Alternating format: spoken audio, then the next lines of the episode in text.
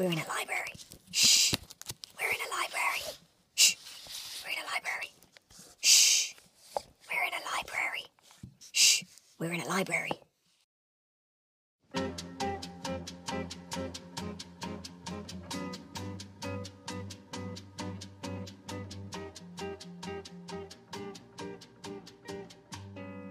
Babamın Kitaplığı Bir podcast Hazırlayan ve sunan Suavi Kendiroğlu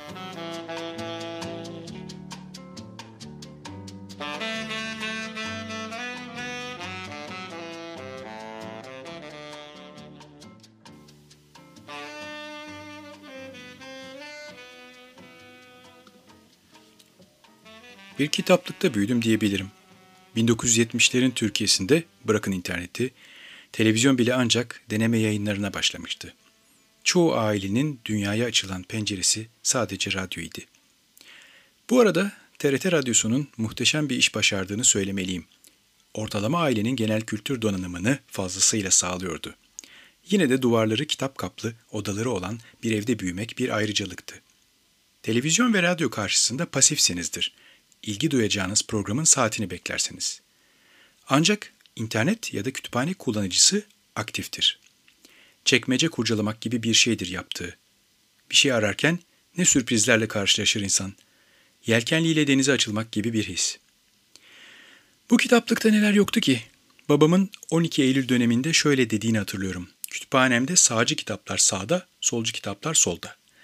Tam bir koleksiyoncuydu ve her fikirden kitabı vardı. Ansiklopediler ki eskiden tematik ansiklopediler de vardı.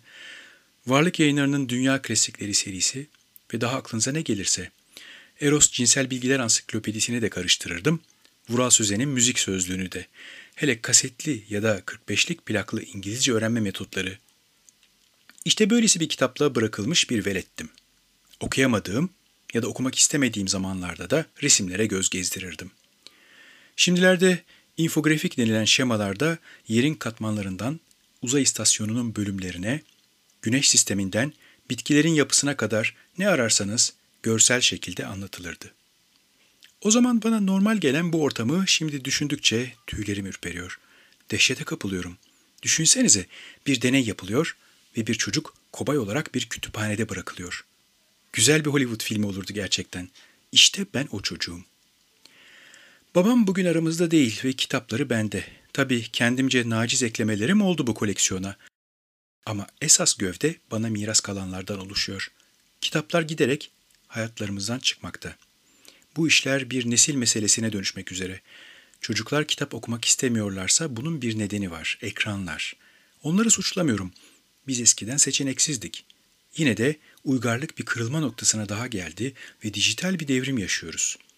İşte tam da böyle bir zamanda o kitaplığın değerini daha iyi anlıyorum ve paylaşmak istiyorum. Uzun zamandır podcast yapmak beni çekiyordu. Sadece uzun soluklu bir tema bulamamıştım. İnsan söyleyecek sözü varsa konuşmalı. Düzenli, dop dolu, sözünü tutan bir dizi yapmak için tereddütlerimi bir türlü aşamamıştım.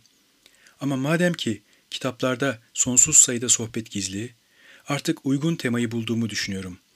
Bazı girizgahlar ve dipnotlar dışında kalabalık etmeyip siz dinleyicimi yazarla baş başa bırakmayı tercih edeceğim. Söyleyecek sözü olanlar konuşacak.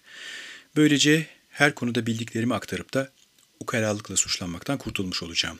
Tabii ki kuralcı olmak istemem. Bakarsanız arada bir konuk ağırlamışız.